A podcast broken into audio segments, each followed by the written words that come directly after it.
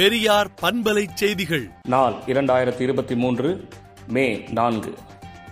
பிஜேபியை வீழ்த்த கர்நாடக மக்கள் தயாராகிவிட்டார்கள். காங்கிரஸ் உட்பட ஜனநாயக மதசார்பற்ற கட்சிகள் ஒன்றிணைந்து வெற்றியை உறுதி செய்ய வேண்டும் என்று திராவிடர் கழக தலைவர் கி. வீரமணி அறிக்கை விடுத்துள்ளார்.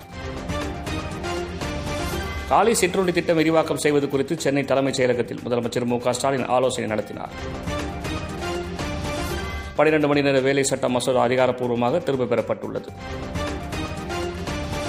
நடிகரும் இயக்குநருமான மனோபாலாவின் உடலுக்கு திரையுலகினர் ரசிகர்கள் உள்ளிட்ட பலரும் நேரில் வந்து அஞ்சலி செலுத்தினர். எடப்பாடி பழனிசாமி தினந்தோறும் பொய் மூட்டைகளை அவிழ்த்துக் கொண்டிருப்பதாக ஓபிஎஸ் கூறியுள்ளார். எடப்பாடி பழனிசாமியை பொதுச் செயலாளராக அங்கீகரித்ததை எதிர்த்த வழக்கில் தேர்தல் ஆணையத்துக்கு டெல்லி உயர்நீதிமன்றம் நோட்டீஸ் அனுப்பியுள்ளது.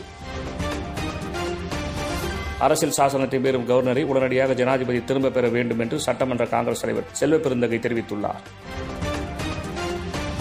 மாநகராட்சி பட்ஜெட்டில் அறிவித்த மக்களை தேடி மேயர் திட்டம் தொடங்கப்பட்டது. மேயர் பிரியா பொதுமக்களிடம் நேரடியாக மனுக்களை வாங்கினார். பொதுமக்கள் தெரிவித்த ஐம்பத்தி நான்கு மனுக்களுக்கு உடனடியாக தீர்வு காணப்பட்டது. திராவிட மாடல் ஆட்சியின் சாதனைகளை பொறுத்துக் கொள்ள முடியாமல் திரும்பு வேலைகளை செய்கிறார்கள் என்று முதலமைச்சர் மு ஸ்டாலின் தெரிவித்துள்ளார்.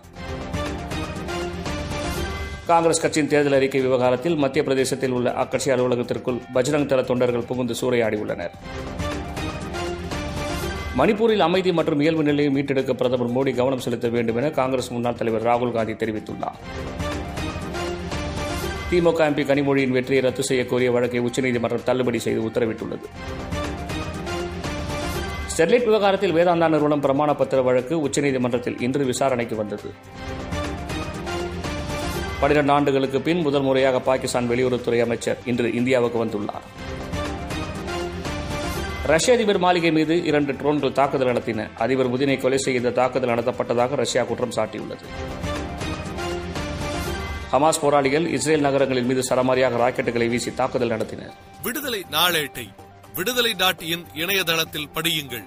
பெரியார் பண்பலை செய்திகளை நாள்தோறும் உங்கள் செல்பேசியிலேயே கேட்பதற்கு எட்டு ஒன்று இரண்டு நான்கு ஒன்று ஐந்து இரண்டு இரண்டு இரண்டு இரண்டு என்ற எண்ணுக்கு பெரியார் எஃப்எம் நியூஸ் என்று வாட்ஸ்அப் மூலம் செய்தி அனுப்புங்கள்.